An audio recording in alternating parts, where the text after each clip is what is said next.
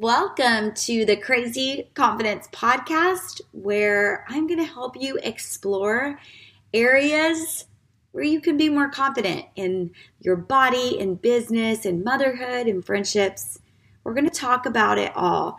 I'm ready for you to stop falling asleep to your life and start living the life you were called to live with confidence. I'm your host, Nicki Wilson. Let's get to the show.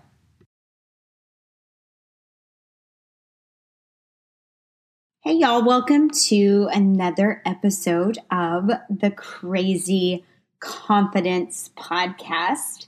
I am taking a little bit of a turn today. I know I normally talk mostly about body image and how to love yourself more and accept your body.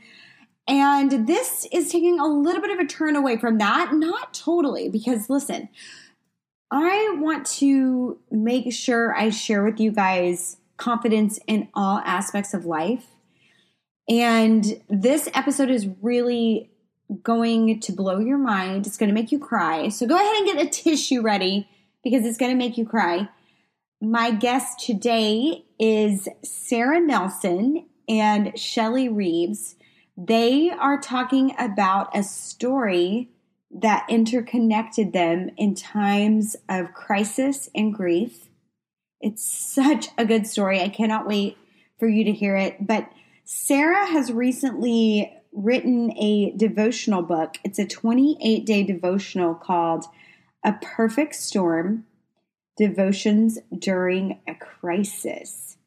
And she says she's woven this story in with practical pieces of insight that you guys can take away of how to apply things to your own faith journey, of things that she's gone through, things that Shelley has gone through. And it comes out of a time of crisis for Sarah for her daughter, Adelie, who suffered from a stroke when they were on a ski vacation, just a normal family ski vacation. And kind of out of nowhere, her daughter suffers from a stroke. So she's going to talk about that with Shelley Reeves, who is a friend of Sarah's, who around the same time had the unfortunate struggle with infant loss. She lost her daughter a few hours after she was born. And so, yeah, you're going to want to get your tissue ready because this is, yeah, it's a deeper episode. But what I want you guys to take away from this and just hear in Sarah's testimony is how God used obedience to really speak into and minister to Shelley's life without Shelley really, without each other really even knowing about it. So it's a great story. I want you to also realize that sometimes you might have a calling on your life and it feels too big, it feels too massive, it feels too scary and you don't know what to do about it. And I just hope that Sarah's encouragement of writing this devotional and writing in her blog, like what it meant to other people. And I just really want to send that message home that God can use you in just the smallest acts of obedience. And you need to have confidence in that confidence to move forward in the little I call them, you know, God dreams of your life. You can do it, y'all. I want this to inspire you to do it. And also, secondly, I think this is going to make you guys more confident friends when you're facing crisis or when your friends face crisis. And you know how sometimes it's like, oh, we'll take them a meal, but I really don't know what to do beyond that. And you either withdraw totally because you don't want to say the wrong thing. You don't want to do the wrong thing. You don't want to make it about you. So there are the people who withdraw, you know, and we don't want you to do that. We're going to talk about like Sarah and Shelley both give us ways to really be a good friend in this, like in a crisis time when your friends lose a child when your friends have a crazy medical crisis going on and they really can't tend to their own lives. And, you know, so much of it that is just about like being in tune and listening and asking. So I think you're really going to enjoy that too. So while this isn't a typical, like, hey, we're going to talk about body and aging and all that, it all does tie in because this is the kind of stuff we all go through, and our lives are not promised to be easy. God promises to be faithful in our lives, but that doesn't mean easy. And somehow culture has hijacked the Christian message that, hey, if you're a Christian, nothing bad ever happens and you just prosper all the time. And if you don't, that's on you. And that's just really not true. It's quite the opposite. It's so much about how you have faith and how you are still giving God glory and being obedient in these crisis times. And you come out on the other side unscathed maybe not emotionally, but spiritually, you know, you're you're a different person, you're a stronger person. But it's not happen. It is going to happen and I'm finding myself more and more just seeing that hey, I'm in my 40s and I'm experiencing a lot of friends going through really hard things, unthinkable things. And I know I probably will too one day. So it's just such an encouragement and it gave me a lot of confidence just to be a better friend and to be obedient in who God called me to be. Okay, I'm going to let you listen to Sarah. She's an author, blogger, singer. Um, she's just kind of all around, does it all. And her friend Shelley Reeves, I'm going to let you listen to their story. Let's go. Okay, guys, I am so happy to have Sarah and Shelley here.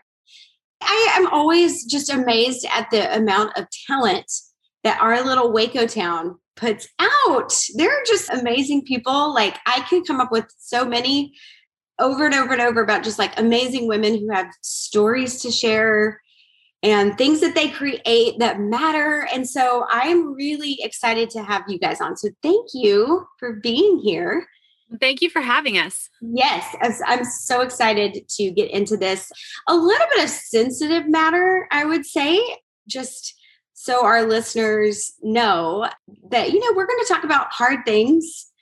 And I usually really into like confidence in body, confidence in, you know, that kind of thing. But I also really love diving into things that bring us more confidence in our relationships with each other and friendships and just how to be a more confident friend in times of crisis. But I want to talk to you today and I want you guys to talk. I don't want to do a lot of talking, but I want you guys to do the talking. But Sarah recently wrote a devotional book called A Perfect Storm Devotions During a Crisis. And I would think, Sarah, nobody really wants to birth a devotional out of a crisis situation, but you did. And I think your story is, um, I mean, I remember when this was going down in real time and just like, I think just the panic that goes through people's minds when something like this happens to somebody you know and love and you know the child so I know the story, but would you mind just sharing with the listeners about like kind of what brought you to write this devotional book? Yeah, so A Perfect Storm is a 28 day devotional written against the backdrop of our two true stories that are two different crises and a story of loss that we kind of shared at the same time. And so in 2014, uh, we were on a family ski trip with my three children and my husband. It was our first ski trip as a family of five. My kids were five, seven, and two during the time. And while we were on this ski trip, our two year old suffered an ischemic stroke on the left side of her brain. So we immediately were in the hospital for two weeks. Then we were in an, a rehabilitation center in Dallas for over a month because she had to go through rehabilitation. But as she had her stroke, she lost her ability to walk, talk, and really was paralyzed on her right side of her body. So we literally watched her body kind of debilitate before our eyes. It was a very traumatic situation. And so the story starts with that crisis. And then it also intertwines Shelley's story about the loss of her daughter and going through that. And it just shows how the story revealed how God works through those situations to bring hope. Okay, Sarah, I want to back up a little bit. So you go on the first ski trip as a whole family. Mm-hmm. And, you know, my goal on those is to just nobody break a limb. and we have had a broken limb or two before. um, so that is always like for me, like, oh, worst case scenario. But like, because skiing is such a weird sport to me that we do that. But like, how did you, because it wasn't ski related, right? So, right. It's just like randomly you're, you happen to be on a ski vacation. And tell me, like, walk me through the mom's instinct of like, okay, something's really off so before we went, I was kind of on high alert because all of my kids had had like a really quick virus, each instinct of one another, just fever, nothing of any. There was a, no alarm, any concern that went off in my head. If if they were going to have a virus, it was just this one. We've had a lot more sickness than just a little fever for a few hours and one after another. So I was already on high alert. Ali was already going into the daycare at the bottom of the mountain. And so I noticed she was really quiet as we traveled, and I thought it was just because she was two and she was getting used to her surroundings because she was really chatty. But the morning after we arrived, she woke up and she had climbed in bed with me the night before. And when she woke up, she got out of bed, she went to the door, and I looked up at her and I said, Adelie, where are you going? Good morning. And she turned around to me and she didn't say anything. And she just kind of smiled a half smile. And I immediately knew something was different because she had never done that before. And it was as if half of her face wasn't moving. And typically she was really chatty and she would respond to me in words and sometimes sentences. And so when she just kind of mumbled to me, I thought, oh, something is different this morning. And I immediately caught on to that. So I noticed that morning she ate, she was still very quiet. But it wasn't until three o'clock that day. And all day I was completely unsettled. Something was just off with her. And I even fell skiing that day because I felt off. My there was something in my mother's gut that didn't feel right. Mm-hmm. So I actually after using my face as a human snowplow in the last fall, Mark digging me out of like a five foot drift snow. I was like, I'm done. I hurt my knee. I'm going to go check on Adelie. Something is off. Yeah. I go down there, I pick her up from the nursery down at the bottom of the hill. And I looked at her and I said, Did you have a good time? And she kept running up and down the slide. She hadn't started dipping in her leg yet, which I had noticed just about an hour later. But she looked at me and when I said, Did you have fun? She just looked at me and there was no response. Mm. And I took her out to the car. Mark was loading up all the kids. And I immediately said to him, Something is wrong. We have to get her to the doctor and we have to get her to the doctor now. Mm. And then so did he was he like, yeah, okay, okay, mama, let's let's go. Yeah. So we went to our lodge about within less than five minutes. We arrive at our lodge. I get on the phone with the pediatrician. Actually, it was her nurse here in Waco. Mm-hmm. And I was telling her, I said, something isn't right. She's not really responding. She's giving me a half a half a smile. While I was on the phone with the pediatric nurse, I was watching her walk around and I saw her leg, her right leg just start to dip as she walked. Okay. Yet she seemed happy. And I was explaining this to the nurse and I said, We're gonna take her to the, the clinic here on the mountain. This is Mark's. He was speaking logic and he was speaking wisdom and discernment. Like this is the logical way to go about this. We'll take her to the clinic on the side of the mountain and if something's wrong they'll transfer her to a hospital. Where i had initially said let's just take her to a hospital because i knew that what he was saying was logical but mm-hmm. i didn't feel right. Yeah. and so i got off the phone with the nurse Within two minutes, we're having this conversation. She calls me back and she said, I just spoke with your pediatrician. She said, Whatever you do, don't take her to the clinic on the side of the mountain. She said, Take her into Salt Lake City. There's a children's hospital there. I know somebody that has worked at that hospital. Take her and take her now. Wow. And so you take her in to the hospital in Salt Lake and like immediately are they like, okay, she's had a stroke? Yeah. So I literally, we were in full ski gear, right? We hadn't changed. I grab Adelie. I grabbed my purse, my diaper bag. We were able to leave the other two kids with his family, who was in our lodge. We were all staying together, Mark's family. We got in the car and we drove straight in 25 minutes to the hospital. We got to the ER within minutes. He looked at me, the pediatric neurologist who was on call looked at me. He said, I fear your daughter is having a stroke. And it was if I knew it in my subconscious, but I had no idea. It was, it was just, I can't even describe it. And he showed us how her right hand was weakening. He was showing us how she was continually starting to dip in her leg. And so before our eyes, she was losing functioning in the right side of her body. So they immediately whisked her away. We did a CAT scan, immediately went in then to an MRI. And it was not chaos, but it felt like chaos because it was all these people tending to her at once. And it was it was traumatic absolutely traumatic. I mean, I have heard the story, but my eyes, y'all can't see them, but they're like wide as can be. Just because I I can't imagine. And like the thing that keeps going over and over in my head is just the amount of like mom instinct. I mean, dads can have dad instincts too. So it's it definitely, but it is like something just inside of us.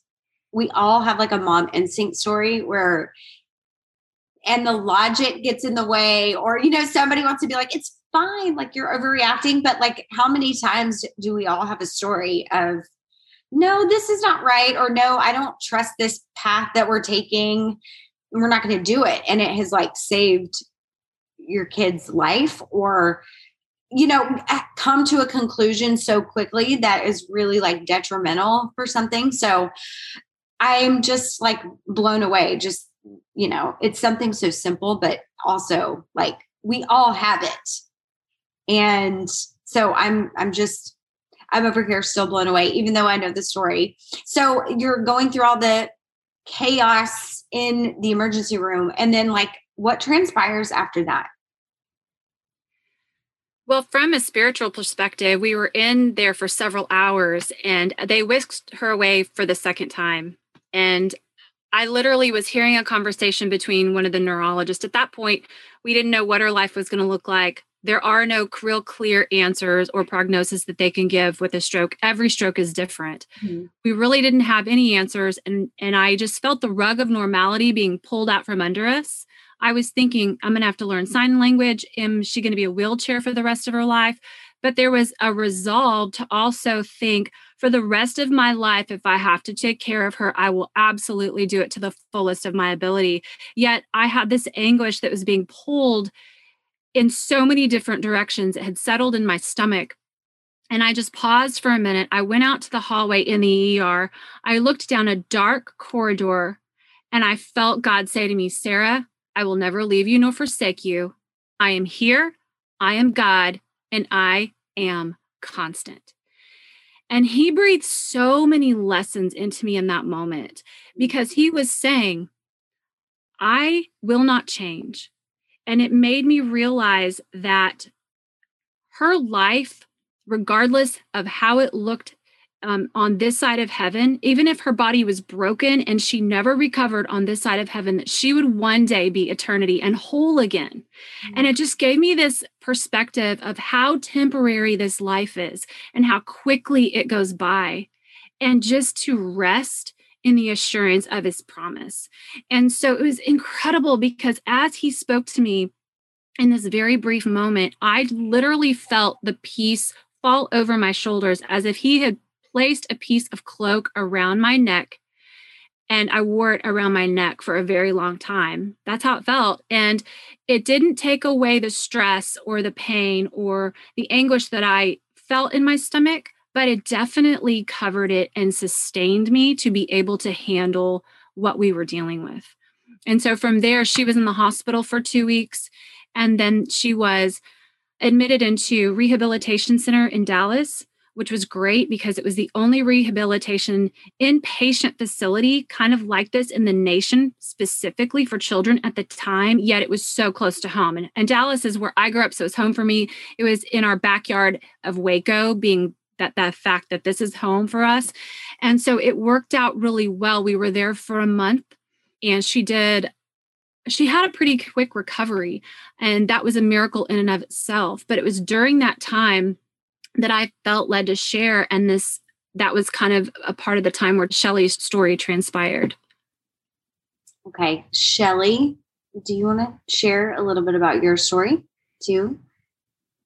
Yes. Okay. So spring break 2014, um, kind of the same time frame as Adelie's stroke. I was pregnant with our fourth child, and we went for our 20 week anatomy scan.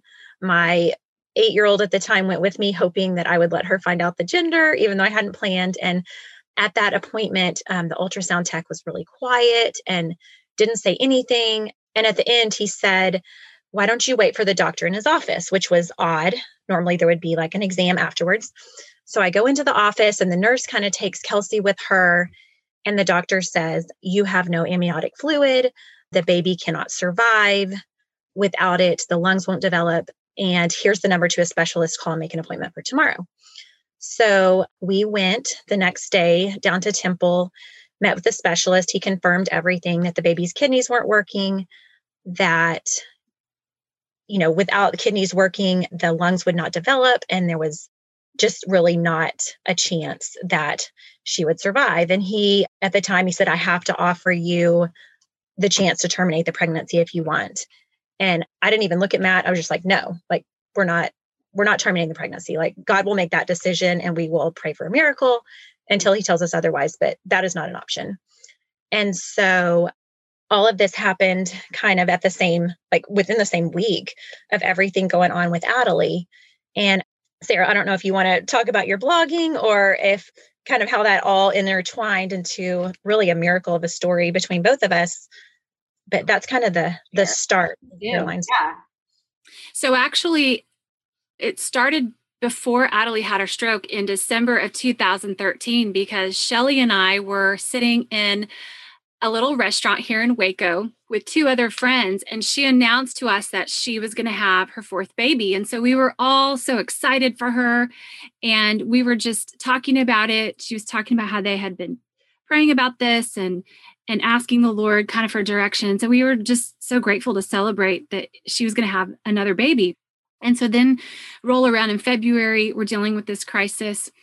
And after a couple of weeks in the hospital, I put together a Caring Bridge blog because there were so many people who were asking for updates, and our community was incredible in helping us and supporting us and praying for us that I wanted to update everyone. But when you're in that kind of crisis mode, you're dealing with so many doctors, you can't respond. The only person I had time to respond to was my mom and Mark would respond to his dad, and then they would fill everybody else in. Mm-hmm. So, this Caring Bridge blog allowed me to give everyone updates.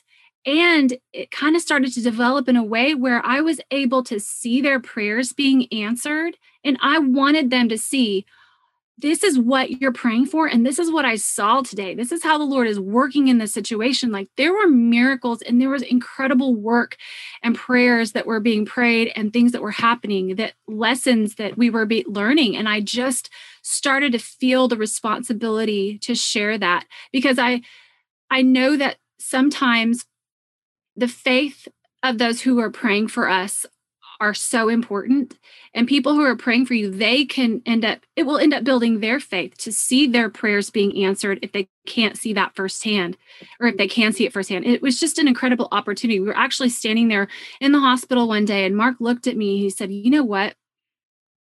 This may not even be about us. There might be a bigger picture at play here and he caught on really fast. And so I felt that responsibility. And so when we were in our children's house, which is the rehabilitation center, she had already started walking. It was incredible. It was beyond anything I can ever explain and describe because it was in an instant. She just started running down the hallway one day in therapy.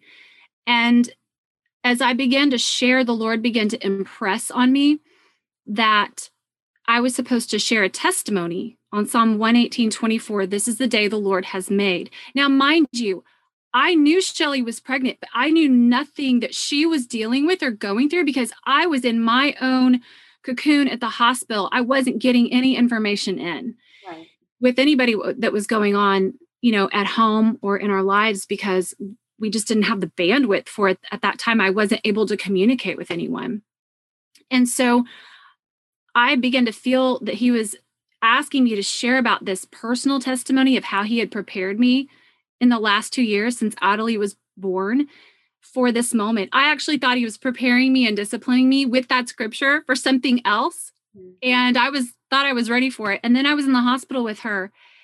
And it reminded me that the testimony was that this is the day the Lord has made. No matter what, God is good, and I will rejoice in him that day, regardless of what is going on around us, because he is still constant. And so I didn't want to share it because I thought I'm already being vulnerable. I'm already giving message and lessons of how God is working to these people. And it just feels so vulnerable. I cannot share this. I don't want to make this platform about me. I was like, I don't want to do that. So for about a week, I felt like something was being uh, kneaded, like dough in my stomach, and I couldn't shake it. That I was supposed to share this on this blog, which really seems simple, but it's not when you're going through it. Yeah.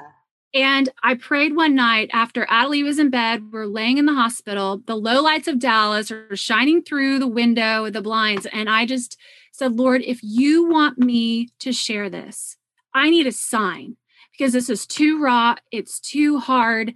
And if I'm supposed to share it, I want to make sure it's coming across in the right way. I don't want it to come across like this is about me because it's not. It's about Adelie. It's about you. It's about building the faith of other people. Mm-hmm. And so the next morning, now mind you, we were in a Baylor network facility where they brought scripture on her tray for breakfast, lunch, dinner, right? Right. So here I am feeling like I'm supposed to share this testimony about Psalm 118, 24, how the Lord prepared me for this time. And I'm laying there, I pray to him, I give it to him and say, okay, I'm just going to give it to you. I need a sign. The next morning, I wake up and the scripture that was delivered on Adelie's breakfast tray was Psalm 118, 24. This is the day the Lord has made. I will rejoice and be glad in it. And I literally laughed because God gave me a sign on a silver platter. Literally. And so I literally got a sign. And so I I shared that. I put it out there. I didn't know if it was for, for one person. I didn't know if it was for many. I didn't know, but that wasn't my job. My job was to obey. My job was to follow through and be okay with the fact that I may never know who's reading this and I may never know how God uses it. And we have to be okay with that. So I just put it out there, I let it go, and I didn't think about it again until I know, until I got back. And this was the first week of April. You know, we had been in the hospital for a month and I was trying to spend time with my other kids. You know, Shelley and I, our two oldest children, were in first grade at the same class together at that time. So we were at field day at the end of the year festivities. We're outside around all these kids playing all these activities. They're laughing, there's loud, they're racing, they're playing games. And Shelley walks up and she's in her third trimester. And I hadn't seen her. I didn't know what was going on. And I said, Oh my gosh, Shelley, you look so beautiful. I said, What are you having? And she looked at me and she said, Well, I'm having a girl that she's not going to live. And Shelley, do you want to share what you said to me in that moment? Sure. So I remember this day exactly. And I said, Sarah, um, I read your blog post that day about Psalm 118. And I said, it totally changed my perspective. I had, you know, we were sad and we didn't really know how to continue. And I read that post about this is the day the Lord has made. I'm going to rejoice and be glad in it. And I decided, you know, we can mope around for the next five months or we can, you know, just rejoice in the time that we have and continue to pray for our miracle, but that we're going to, you know, that's what we're going to believe in and hold on to. And so her blog post completely changed my perspective that day. I was stunned. I was floored because when she said that to me, here I had gotten out of the hospital. My child was in crisis, but I got to bring her home. And mm. my child lived. And I was feeling so ill equipped. I had no words for Shelley. I was completely ill equipped, or at least that's how I felt, to say anything that could offer or provide any sort of just support or comfort for her. And, but that had already happened. The Holy Spirit already had ministered to her in that moment. My job was just to be a friend, but I, I was floored and I was humbled and it changed my outlook on this whole testimony and and it really gave me confidence to continue to minister through this story because as things unfolded you know, Shelley continued to go through what they did. And, and then do you want to share, Shelley, then on the day of Caroline? Sure. So June 25th, Kelsey, my oldest daughter, was at camp three hours away. My second daughter, Mackenzie, was spending the night at my parents', and I was on day three of potty training Ainsley, my two year old. And I woke up that morning and I just knew something was off. And I'm like, you know, this cannot be happening. This is not the right day. We had planned to actually induce the following week because the longer that the pregnancy progressed, the more chances that she would die. And we wanted, we really wanted her to be born alive. Um, that was important to me. And so we raced to the hospital in Temple. Um, they were able to stop labor until we could get my daughter from camp and get my sister came from Dallas, my aunt and uncle came from Houston and Austin until everybody got there. Friends came. And then she was born and she was born alive. She weighed three pounds, 10 ounces, and she lived for about three or four hours. Um, we were able to take pictures and the girls got to give her a bath and love on her. And then, you know, slowly everyone began to leave. Um, Matt and I had a few more hours with her, and then we called the nurse to take her. And we got home that night and we spent some time at my parents with some friends. And when we got back to our house, I climbed in bed and just the day did not seem real. I'm like, you know, 12 hours ago, she was, I was pregnant. And in that length of time, we had given birth, we had walked out of the hospital without a baby. And so I did all I knew to do. I grabbed the devotional, the daily devotional from my nightstand and opened it up to June 25th. And the verse of the day was Psalm 118, 24. And so it's just one of those, this can't be real. I mean, I texted Sarah that night at like 1130. I'm like, you will not believe this. Like God's hand was in all of this.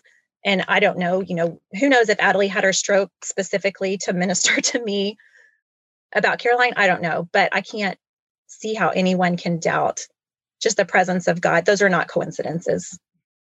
Okay, I'm crying, so I'm trying to compose. Um, so that is just like it's so layered of just the beautiful picture of like God's provision, one, and then just because here's what I'm learning in especially I turned 40 and I feel like literally every week there's a new crisis with a friend or with myself. You know, like we've had our own things. I'm just learning like our lives are so frail, you know, and like life is a vapor and we are not promised easy ever, period. And so I just think it's so beautiful the way pain was intertwined, you know, with these stories. And I think that really happens all the time if we allow our eyes to be open to see it. And I think one of the things that I'm hearing through this, and you know, we've heard stories again and again, but what I love about this is this was like an act of obedience that led to, you know, something bigger, an agent of healing in someone else's life. So Sarah, I want to ask you, like, what what does it feel like to be obedient to write something so vulnerable? You know, writing a book and having it published is like the ultimate vulnerable. Like, it's like just is anybody going to read it? Uh, you know, you can really talk yourself out of it. But like, what do you think carried you through going forward and writing it? Well, I had multiple confirmations and have had to pray within every step of it. I did not have a goal of I'm going to write a book someday. In fact, even though I am a writer in my own sense, I thought the life of an author sounded boring. but don't say that you won't do something because God will make you do it. That's right. But I lived the first thing that I dealt with was understanding how to move forward with writing it all down and being okay with just doing it without a format in mind. And so there were, again, there were multiple confirmations that God gave me, but one, when we know we're supposed to do something, you know, the enemy will really press in. And I started facing fear like I've never felt fear before. And it was a fear of how do I minister to someone who's lost a child? Okay, Shelley and I have already walked through this. We've already seen how God has intertwined this, and I was still dealing with this. And it dawned on me one day, and God said, Remember Shelley's testimony. Mm-hmm. And sometimes I was still walking in the aftermath of dealing with therapy and child and medical. I was navigating through a fog for years. Mm-hmm. And we were so blessed in so many ways that she was doing well, but there was a lot of work day to day that was and a lot of processing, a lot of moving forward that was taking place. So it was a long process for me. But Shelley's testimony reminded me that all I'm supposed to do is what God asks me to do. I have to let the Holy Spirit do the job that only the Holy Spirit can do. Mm-hmm. Because I may not feel like I have the words to talk to a mom who may have lost her child. But you know what? Shelley's been through that, and these stories are intertwined, and the Lord has already shown how He ministered to her. And it wasn't through me, it was through scripture, because that's how He ministers to all of us. Right. And that has carried me through literally every step of the way of that reminder that this is a story that is meant to be shared, but it, it just shows that when we give it to the Lord, let Him do the work, let Him reach people's hearts because that's His job. Yeah, and I really want you guys who are listening to hear that because I think so often things happen in our lives and it has a purpose. And I mean, sometimes it's writing a book, sometimes it's maybe it's not that big or that you know that much time devotion but i just want people to hear that you know if there's a call in your heart if there's even a little prompting i always say you can't make because people will be like oh maybe it was just me thinking i should write a book or i should write a devotion or whatever it is and i'm like no because our little pea brains cannot come up with that. You know i i always say the crazier it feels the more of god it is because we are not equipped to do it on our own. So mm-hmm. it's literally like, okay, you want me to do what? Okay, like I'll be obedient, but I don't know what I'm doing because I think people just, li- if you're listening and you feel like, yeah, but I don't even know what the next step would be in this obedience. I would say, like, most of us don't. like, you literally just take a baby step and know that your experience has been enough and what you have to say is enough. And just like Sarah said, the right people hear it at the right time. And honestly, I think it has nothing to do with us. And I think the more we can remember that as we go forth in like obedience and small steps of obedience is like quit making it about you because it's not, because there's such a bigger picture that is painted when we have something happen to us and we can share it and just simple obedience uh, like god will make the follow through happen. So i'm just so encouraged by that.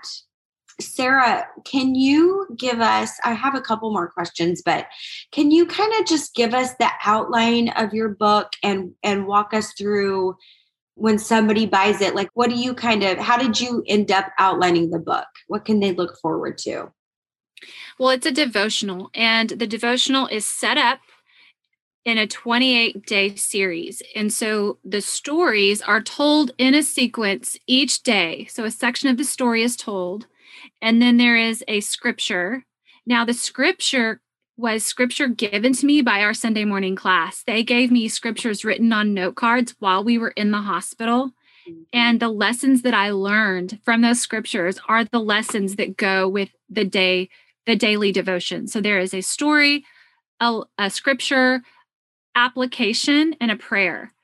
And so even though it's a story, you know, our story is the backdrop, the focus is the, the scripture because regardless of what anyone is going through, they can relate to scripture and the stories just to show to just to show this is how it impacted us but god will use that scripture to impact someone else in a very different meaningful way based upon what they're going through and so then in 24 and 25 that is where Shelley tells her story, and just to see how it is intertwined together and it really ties in how God used that whole situation.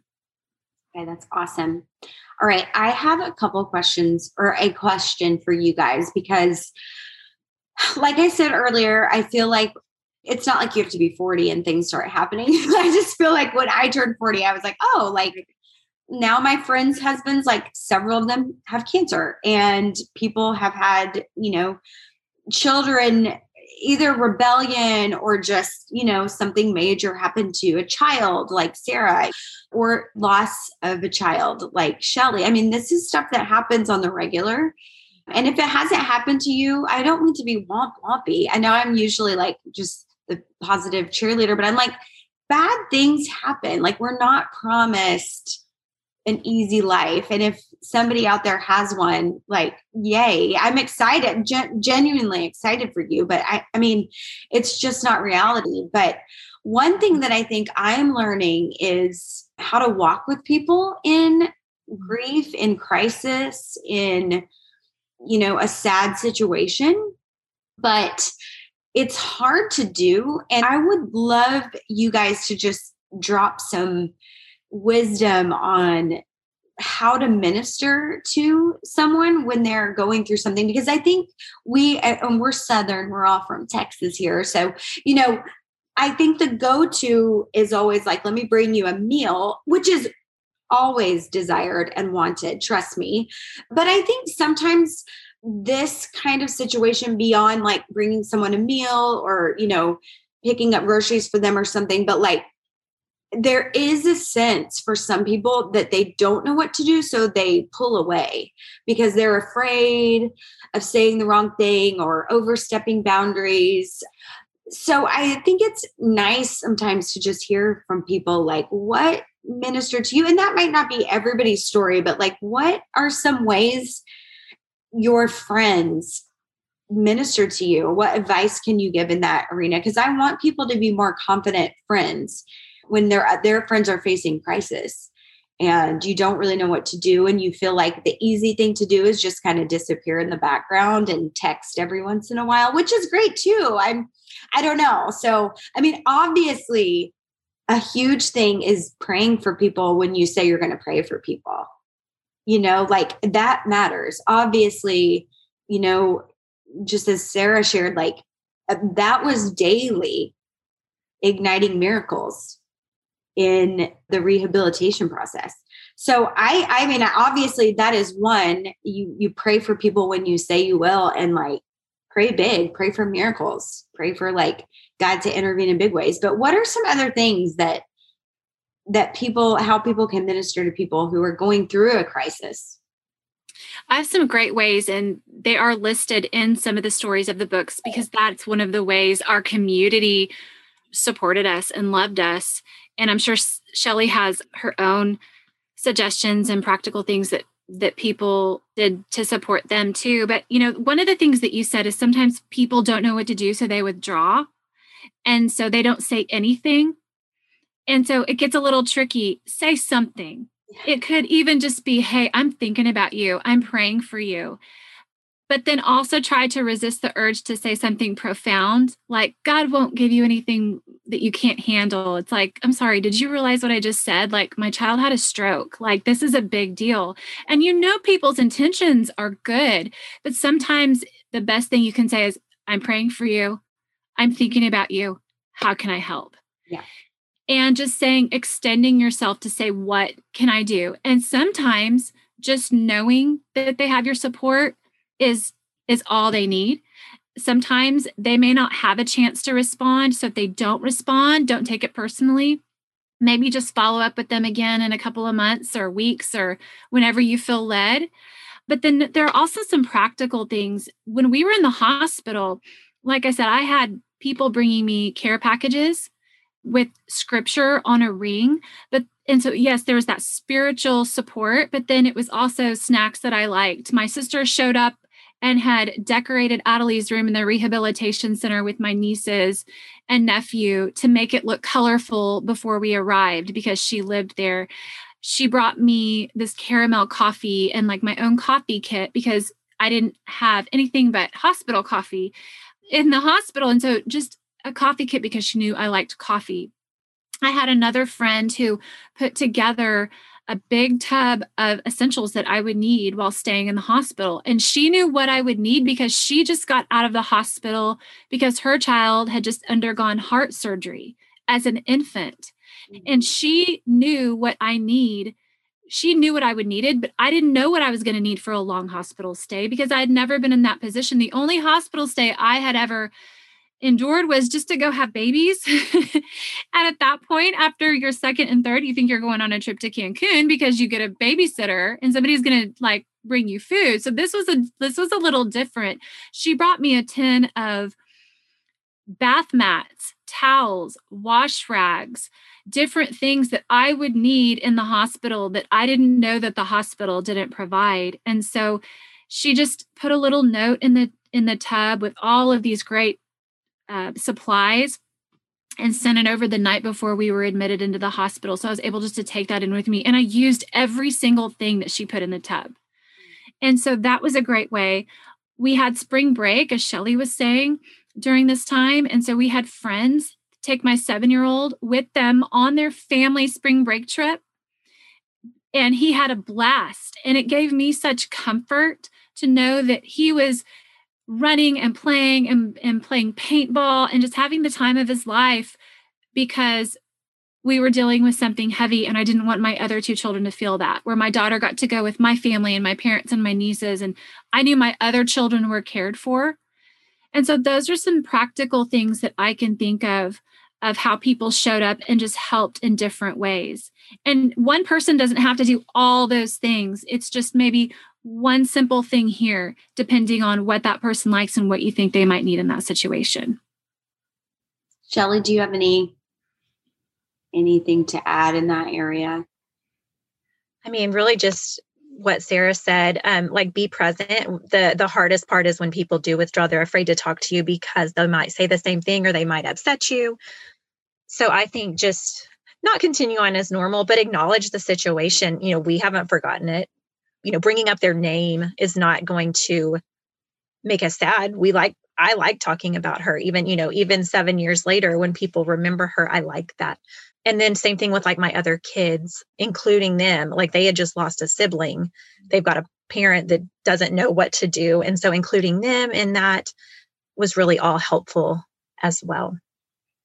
That's so good. And i think like there's something so big in just asking like how and especially if you're close to somebody you know just like how do you feel best supported right now? I, you know that's something i'm learning is just like everybody is different. Like i am a, a person who's kind of strange and if I'm going through something, I want people to like come over and like get in bed with me and like drink coffee and just tell me about their day. Like tell me a funny story because I'm a very like I need humor to deflect something. Like get in bed with me and like tell me about your day. Like I'm weird, but my friends know I'm weird. And so, but like that would freak the heck out of somebody else. And so I think just being bold enough to just say, How can I best love you right now? Like, do you want me to come over or can I just pick up the kids?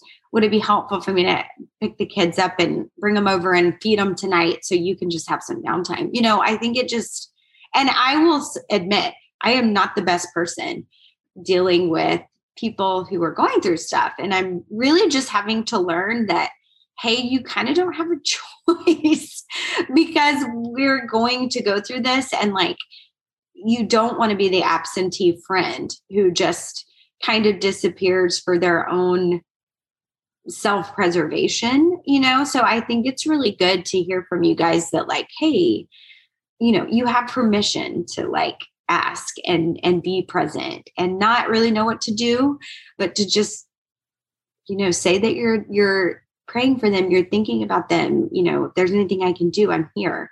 Love you. And sometimes that's all you need to know to feel loved. So, you guys, I'm just uh, crying. And so my eyes are really red. My face is really red right now. But I, I just want to tell you thank you so much for coming on and sharing so vulnerably.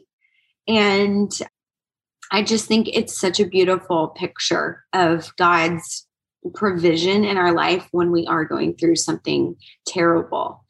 And I think you guys are both super brave to put it out to the public and help other people. And that is what it's going to do is help other people. Okay, so Sarah, tell us how we can get hold of the book. So right now you can go on to Amazon and purchase A Perfect Storm Devotions During Crisis. Uh, the link for Amazon is also on my blog, sarahnelsonblog.com. Now, this is the pre launch. It's our local pre launch for our community, even though anyone can go on from anywhere. And we'll have a national launch here in the next couple of months. But for now, um, it's on Amazon, and then they can look to kind of future uh, media posts to be able to then go to like Barnes and Nobles and different retailers locally. And I will link a direct link to that, Sarah. And for our listeners, I will link that up as well as um, Sarah's blog if you want to catch that. Shelley, are you private on all social media? Are you public? Um, I don't know. I, I, don't have any like I don't have any like good content like Sarah does. We'll find out just if just so Shelley can have the opportunity for that. Um, not everybody loves it. Sometimes people are like, no, don't share my information. I don't want people like following me. So we'll figure it out for Shelley and then I'll I will make sure you all know where to find them. You guys, thank you so much. This was so awesome. Thank you for letting us come and share. I I know this story and Shelley's story can help so many people. So thank you for giving us the opportunity. It's it's been a pleasure. Okay. Thank y'all so much.